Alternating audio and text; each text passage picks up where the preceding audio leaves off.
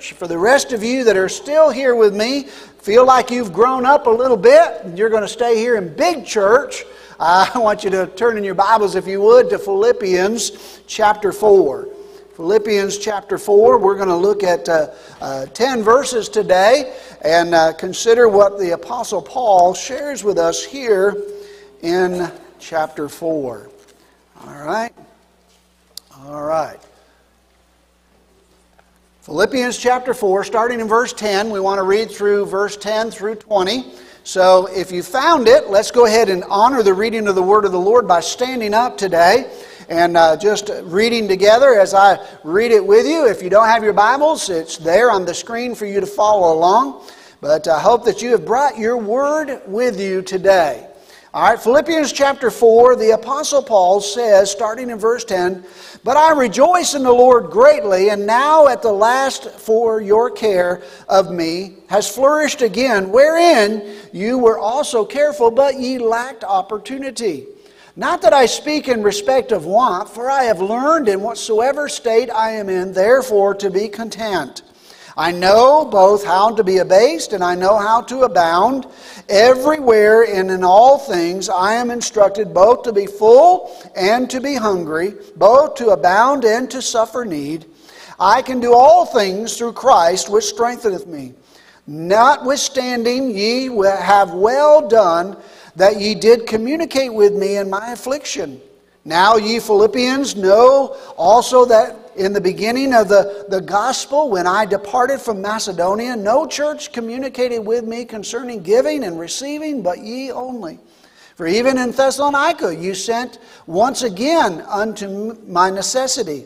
Not because I desired a gift, but, but I desired fruit that may abound in you to your account. But I hate all, or have all things, abound in, in full, having received of Epaphroditus uh, the things which thou hast sent from you, an odor, a sweet smell, a sacrifice acceptable, well pleasing to God. But my God shall supply all your needs according to his riches and glory by Christ Jesus.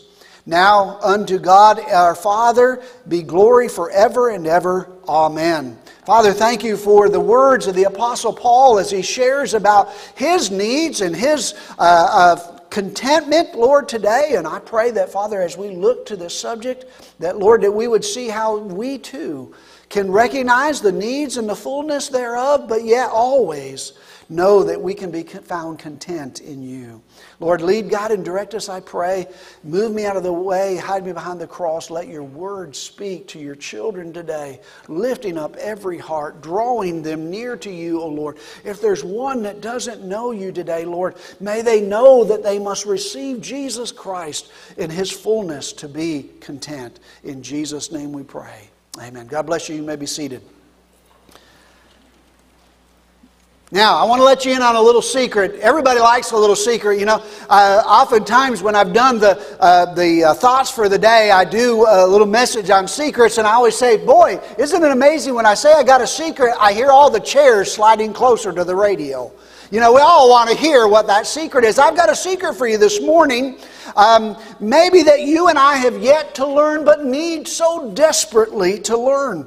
It's actually just a one word secret. It's the word contentment. Now, listen, I didn't say prosperity. You know, that seems to be the word of the day, prosperity. But no, I wanted to talk to you about the secret of contentment. Uh, and what does contentment look like? In this passage I just read to you uh, a moment ago, the Apostle Paul gives us a beautiful illustration of what contentment looks like. And here's what he said in verse 11 I have learned to be content whatsoever the circumstances. I know what it is to be in need, and I know what it is to have plenty. I have learned the secret of being content in any and every situation, rather well fed, rather hungry, rather living in plenty or in want. Wouldn't you like to know the, uh, that kind of contentment? In order for us to understand that kind of contentment, we may need to understand the definition of contentment. Contentment is simply realizing how much you already have and how much God has already given you, how rich you already are.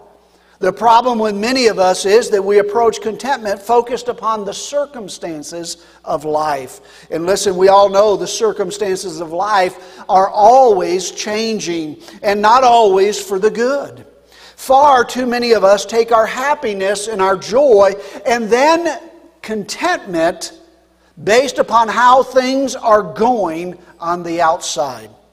The Bible says, however, that it is not like that at all. Contentment is not a matter of what our outside circumstances are. Contentment is a matter of understanding how much God has already blessed us with, what He's already given to us.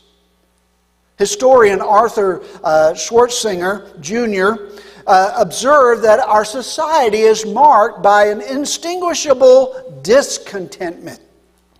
Our quest is better uh, for is for better, for what is next. We want a better job. We want a better pay. We want a better boss. We want better relationships. We want a better car. We want a better backhand in our tennis game. Or in Larry Calhoun's case, he wants a longer drive on the golf course. Yeah, absolutely. We're always looking for that which is better or, or, or, or gives us a, a bigger advantage. And we have the propensity to live endlessly in the seeking for the next thing, looking for the next weekend, living for the next vacation, living for the next purchase or the next experience.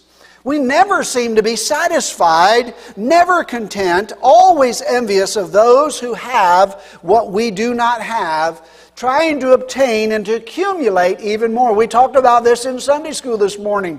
What is that number one growing billion plus dollar business? It's used storage buildings so that we can go buy what we don't have so that we don't have room for it. So we take it out of our house and we go store it in a building so that we can run back again and buy something else that we don't have a place to put in our house so that we can take something out and put it in a storage building. That's why they're building another new one down the street because they're all full up.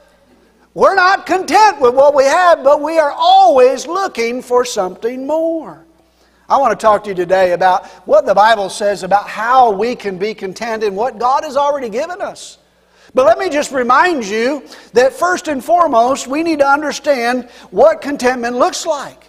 And so, in doing that, I want to begin by, by talking to you uh, what do I have to be content about?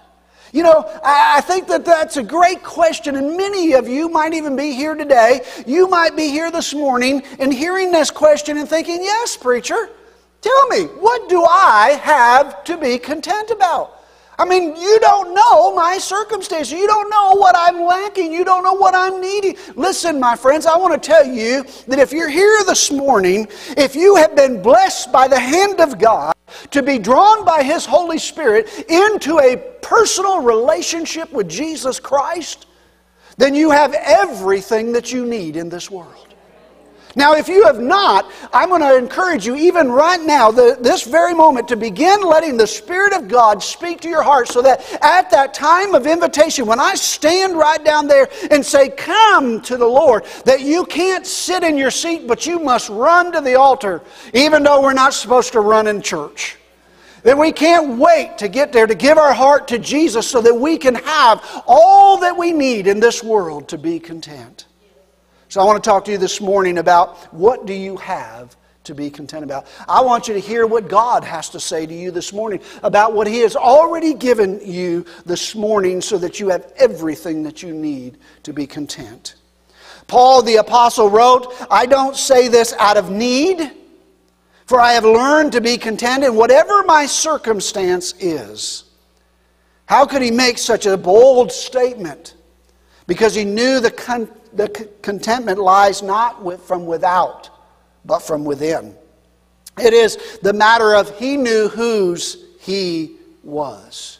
He knew who had bought and paid for his salvation. He knew that he was once a sinner. He was once far from God, but yet by the Holy Spirit of God drawn into that relationship and shown that there was a salvation that he could not earn, that he could not buy, but that God so freely gave and gave to him in the fullness of that salvation. I want you to understand that when you and I come into a personal relationship with God through His Son, Jesus Christ, we have everything that we need. We know who I am, whose I am and what I have. A lack of contentment causes you and I to look horizontally when we really need to be looking vertically. We need to be looking up and saying, What good gift has come from my Father? There is no greater gift than He sent His Son to die on the cross so that you and I could have the freedom from our sins, so that we could be forgiven and set free, so that we could live in a relationship with God the Father once again. When you and I come into that kind of relationship, through Jesus Christ, we no longer need to look at horizontal uh, relationships, but we look at a vertical relationship. We don't need to look at the things of this world, but we look at what God is giving to us every day. When you and I look in that direction, regardless of what our possessions are, or the lack or the status that we have in this world, or the lack of status, we can know within our heart that I have all that I need because I know whom I belong to, and I am a son of the living God. And I am an heir to the throne of the King of Kings who sits upon that mighty throne. I don't know about you, but I'm nothing apart from Jesus Christ, but I am everything in Him. I am a son of the Lord God. I am a joint heir to Jesus Christ. Everything that Jesus has belongs to me and to you if we belong to Him. He has shared it all with us.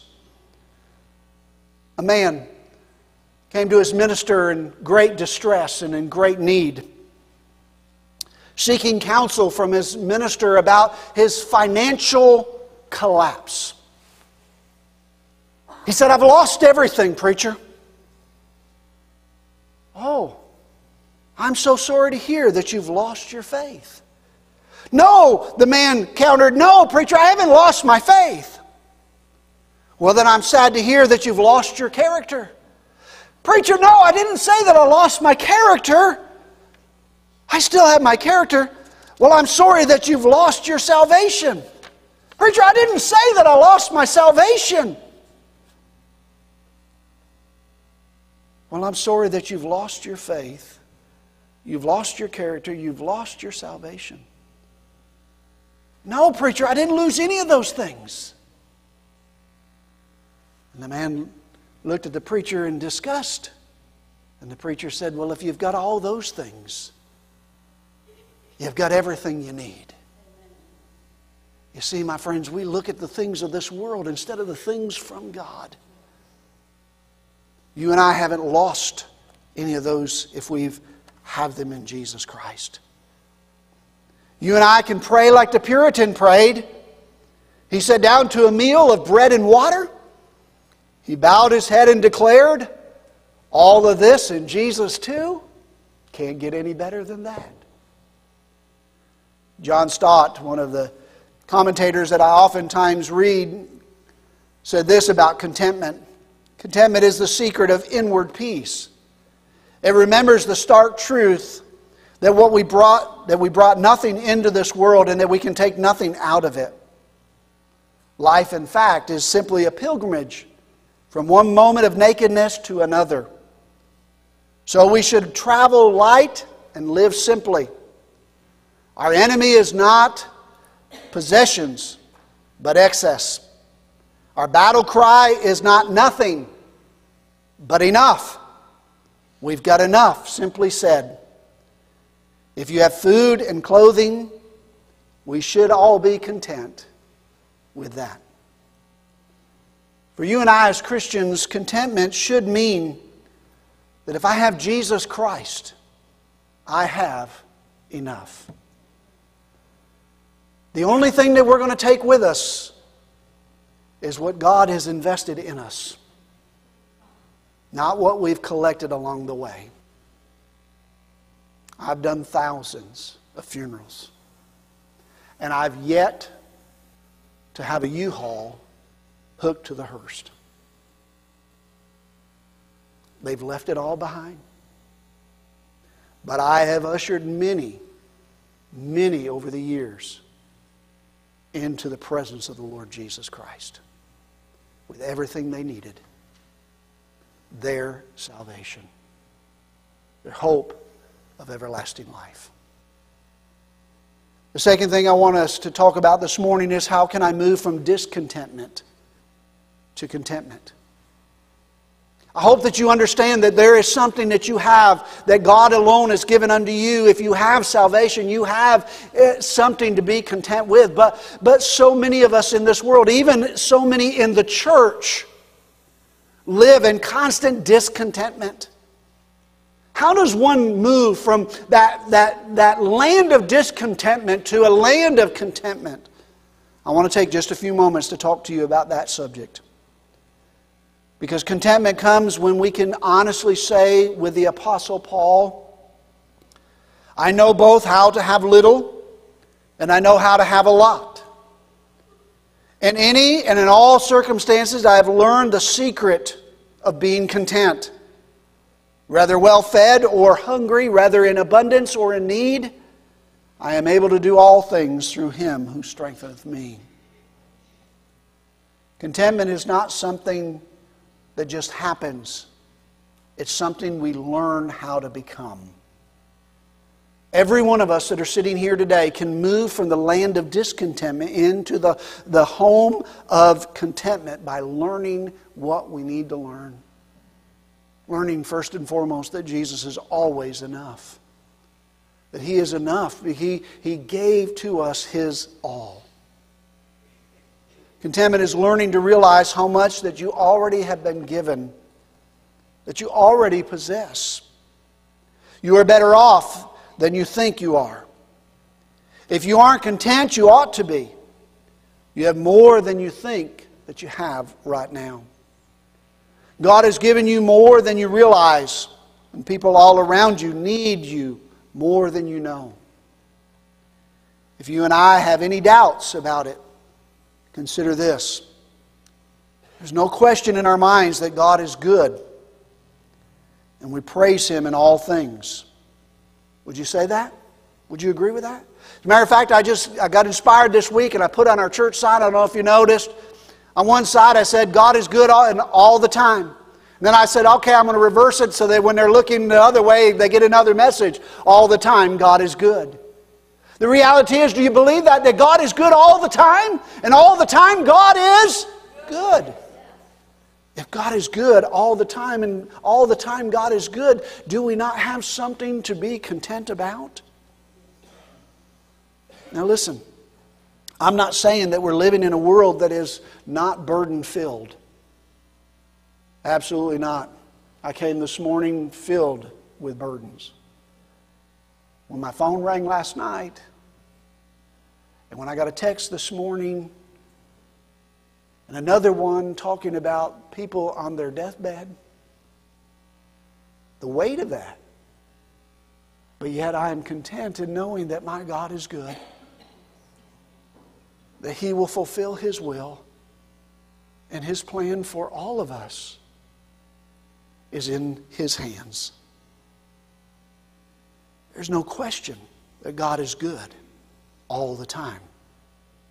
And you might be here this morning and your heart is heavy.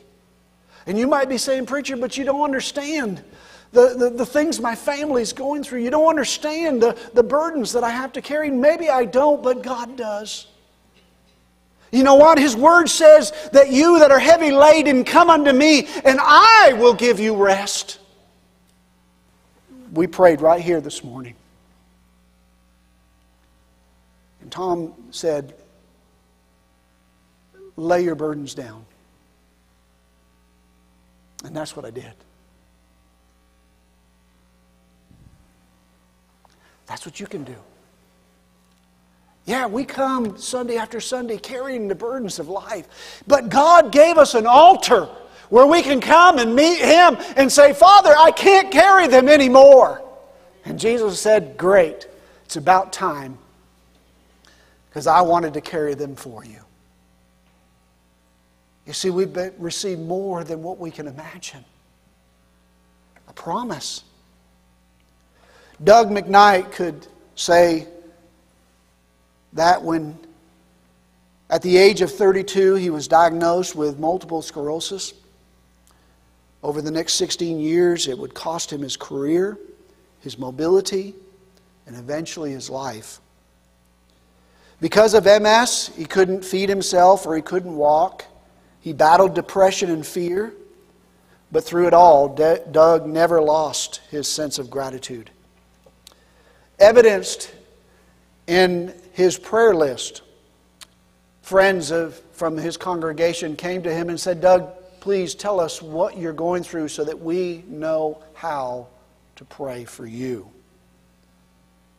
Write us a list so we can go back and pray. And Doug wrote a list. And in that list, it included 18 blessings to which he was grateful, and only six concerns to which he was to be prayerful. His blessings outweighed his needs three to one. And I'll dare bet if you and I today were to make a list of all that God has blessed us with and all that we feel that we have need of, if we were being truly honest, our blessings would outweigh our burdens. That's the kind of God we serve. That's the God that the Apostle Paul knew that he could say, I have learned to be content. So, had another, a leper on the island of Tobago. A short term missionary met her on a mission trip. And on the final day, he was leading worship in this leper colony. He asked any, if anyone had a favorite song that they would like to sing as they concluded their service. When he did, a woman turned around and he saw this most defigured face that he'd ever seen. She had no ears, she had no nose, her lips were gone, but she raised a fingerless hand and asked, Could we sing? Count your blessings, name them one by one. The missionary started the song, but he couldn't finish it. Later, telling the story back home, someone asked him, I suppose that you'll never be able to sing that song again. And he answered, Oh no, I'll sing that song again and again and again, but never the same way. You know, when we read stories like this, it should remind us of that old saying I complained about having no shoes until I met a man who had no feet. There's no question in my mind that God is good all the time. And all the time, God is good. If God is good all the time and all the time God is good, does that not share with us the idea that we have something to praise Him for? We have something to be content in, that we have something to lift our voice up. That we ought not to be living in the land of discontentment, but we ought to be living in a home filled with contentment. Such contentment, the Apostle Paul is learned. The Apostle Paul said, I've learned because I've been without. I've gone with little, and I've had too much that I had to share it with others. Such contentment is learned. It's not a natural thing for any of us. Our sinful nature tells us that it is not natural for us to be content, but we are always looking. We're not born with contentment. It's not a gift that comes from God. It's something we learn as we live with God. Our tendency is to look for the next thing that will make us content in the moment.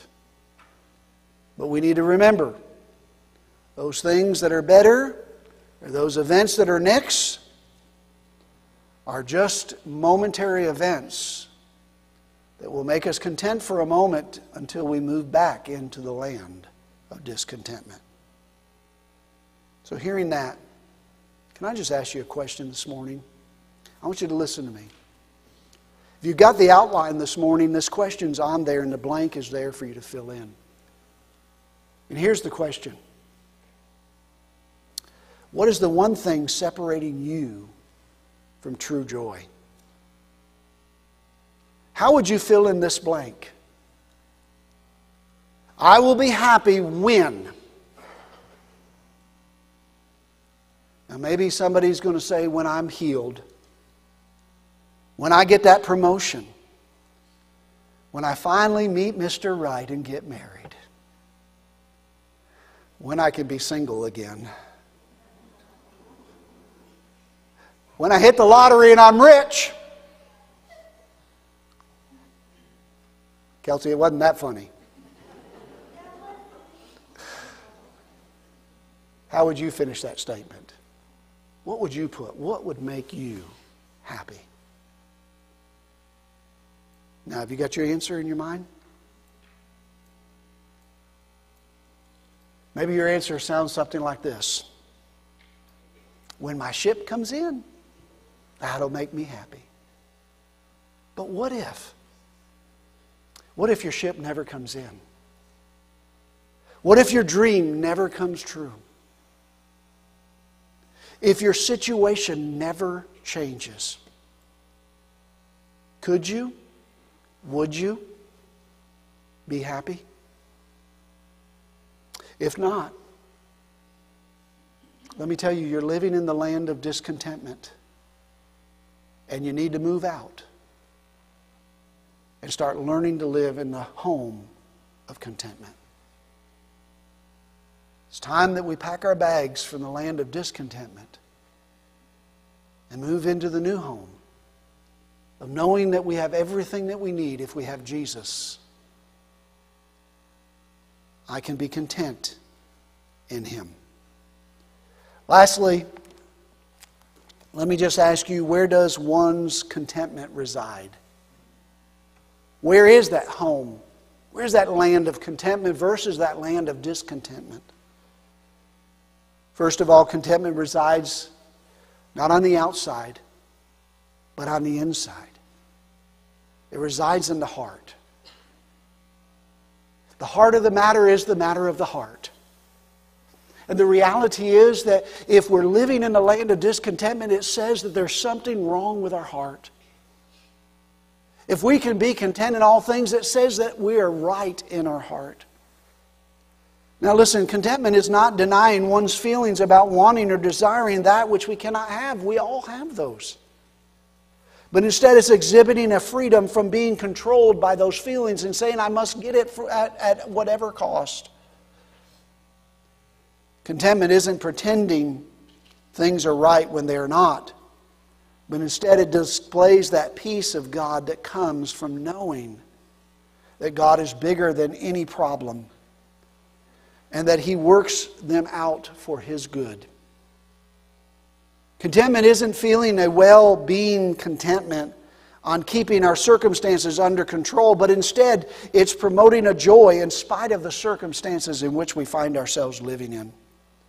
It finds that we are looking up instead of looking horizontally. Contentment is not based on the external circumstances, but rather on our internal source of strength. Commitment is of the heart. And unfortunately, the majority of the people in our society are like a thermometer. You know what a thermometer does? It doesn't change a thing. But it reads the temperature of what's going on around it. So it goes up and down with every circumstance. When the sun's beating on it, it's up. When the nights come, it's down. Far too many of us are like the thermometer instead of the thermostat.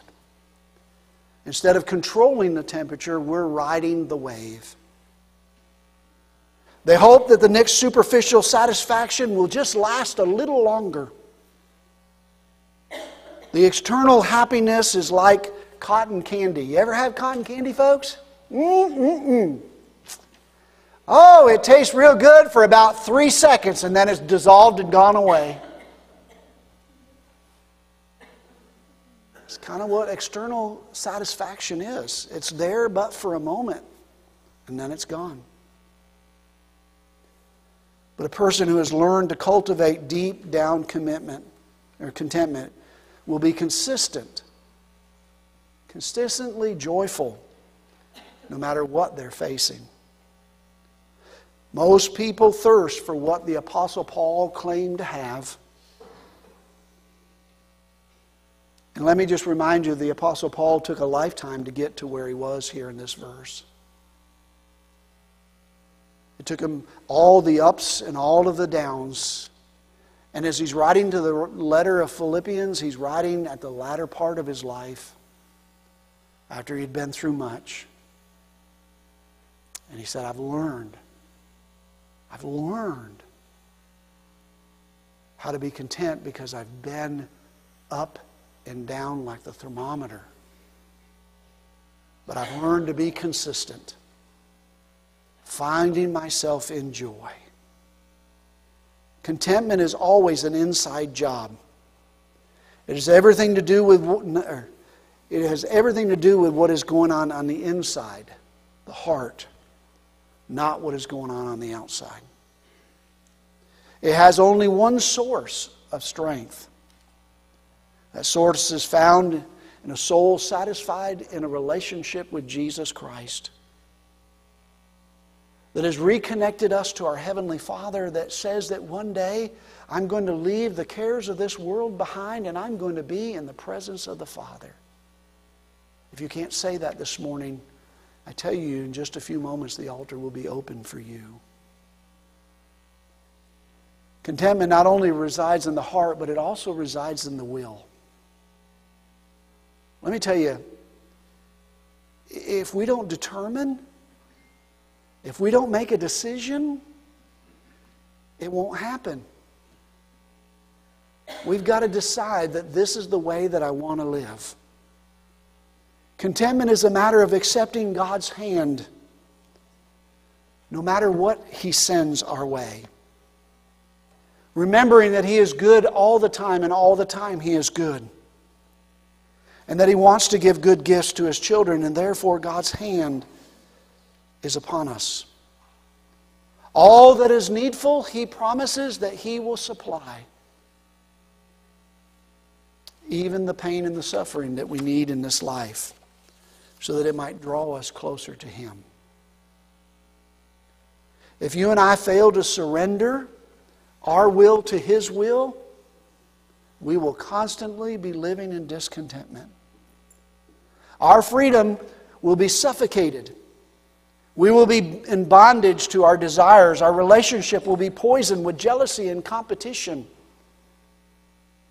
Potential blessings will be sacrifice and discontentment will have the potential to destroy our peace, rob us of our joy, and make our lives miserable. And oh, by the way, tarnish any witness that we think we have in the world that is looking at what Christians ought to be doing.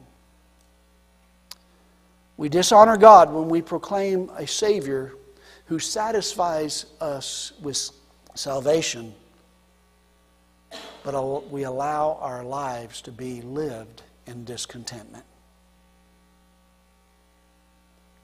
So, what is the secret to my contentment? Those things that we accept and expect to bring contentment surprisingly doesn't last. We cannot depend upon contentment to fall into our laps from our education, our money, or our status. Because contentment only resides and comes from a gift from God. It is through a divine source, a source that money and material and possessions can never purchase.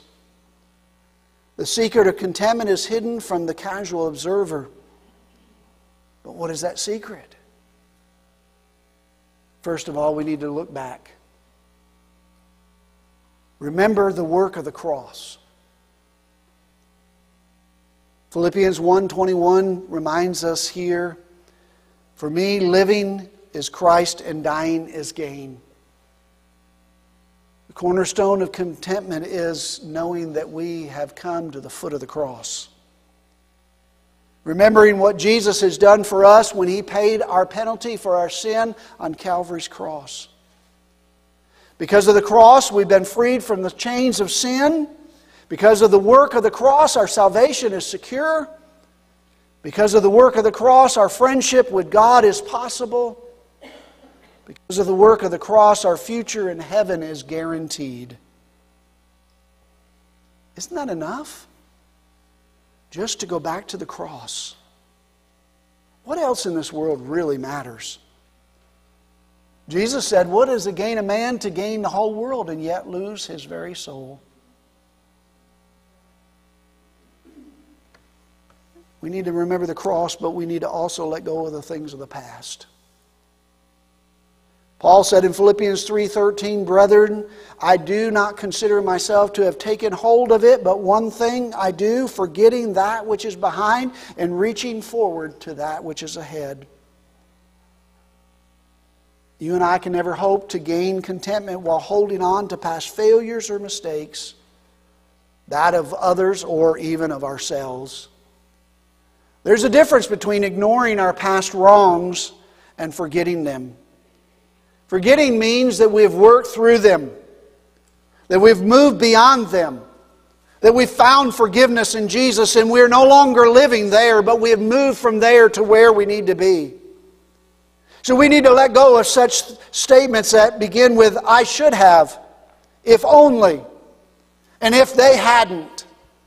True forgiveness requires that we see wrong clearly. Articulating them, releasing them to God, and then walking away from them. The writer of Hebrews says that we ought to lay aside every weight of sin that so easily besets us, trips us up. Let go of the past.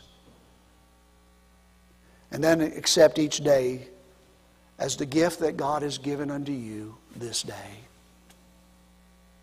Paul said in Philippians 4:19, "And my God shall supply all my needs according to his riches and glory through Christ Jesus." Here, we can wait on God. Here, we need to surrender our timetable to His future table. Discontentment is due to a wrong focus. If we focus on the things of others, we will be discontent. But if we focus on the things of God, if we focus on living every day in light of the fact that God has given us this day to glorify Him, the things of this earth will grow strangely dim. And finally, find your sufficiency in Jesus Christ and Him alone. Paul said in Philippians 4:13, "I am able to do all things through Christ who strengtheneth me." You know, when we think about the term contentment, it seems like it's a self-sufficiency act. I can get there. But according to Scripture, it's not about self at all. The Scripture tells us that, that being content is content in Christ's sufficiency, resting in Him. When His powerful presence is consuming us, we can do all things that He has commanded us. Christ has not given us unlimited strength. But we can experience contentment because we are continually receiving supernatural strength. Our human determination may be